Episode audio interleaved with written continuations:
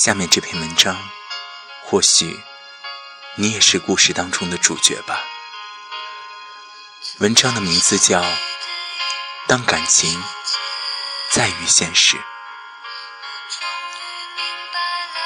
两个人在一起时间久了，感情自不必言说，心底都把对方当做生命中的贵人，非你不娶，非你不嫁的念头俨然坚定不移。畅想未来，甜蜜拥抱。那一束玫瑰，那一句我爱你，那一天永恒的记忆，都在告诉这个世界，我们很幸福。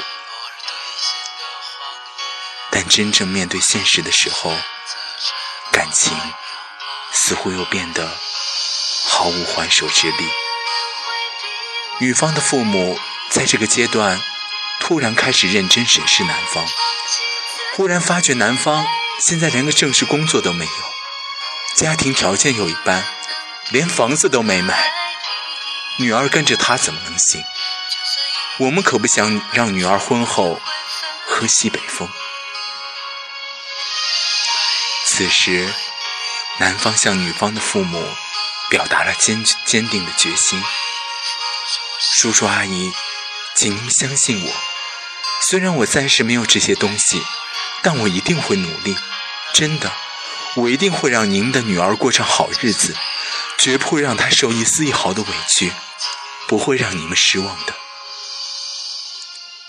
而女方的父母倒也直白：“你是个好小伙，这一点我们不否认。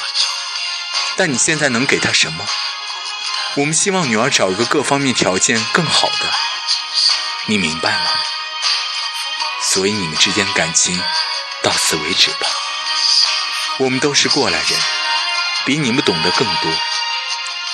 此时女方的一句“我听父母的”，让这段感情就此画上了残缺的句号。男方的失落显而易见，跌落谷底的心情，谁能体会？多年的感情就这样轻易被打败，好一个现实残酷，好一个无可奈何。皇宫周围，我们经常可以听到这样的话：我们养一个女儿容易吗？这么多年付出了多少心血，必须找一个像样的家庭，必须找一个好女婿。但这些做父母的似乎忘记了一点。养一个儿子同样不易，父母也倾注了毕生的辛劳，付出一点都不少。女生的父母总希望女儿找一个人好、条件又好的人，但十全十美的男人只存在于梦里，现实总是有缺陷的。在这个浮躁的社会，人们虚荣、攀比。爱说大话，这一点在父母这个年龄段显得特别明显，特别是在亲戚和朋友、熟人之间。当然，每个年龄段考虑的问题都不一样。作为父母，当然可以为女儿设定幸福的前提，但也不要忘了，您需要的女婿是一个把您女儿当做妻子疼爱。当做这一生最重要的人来看待，这一点最为珍贵。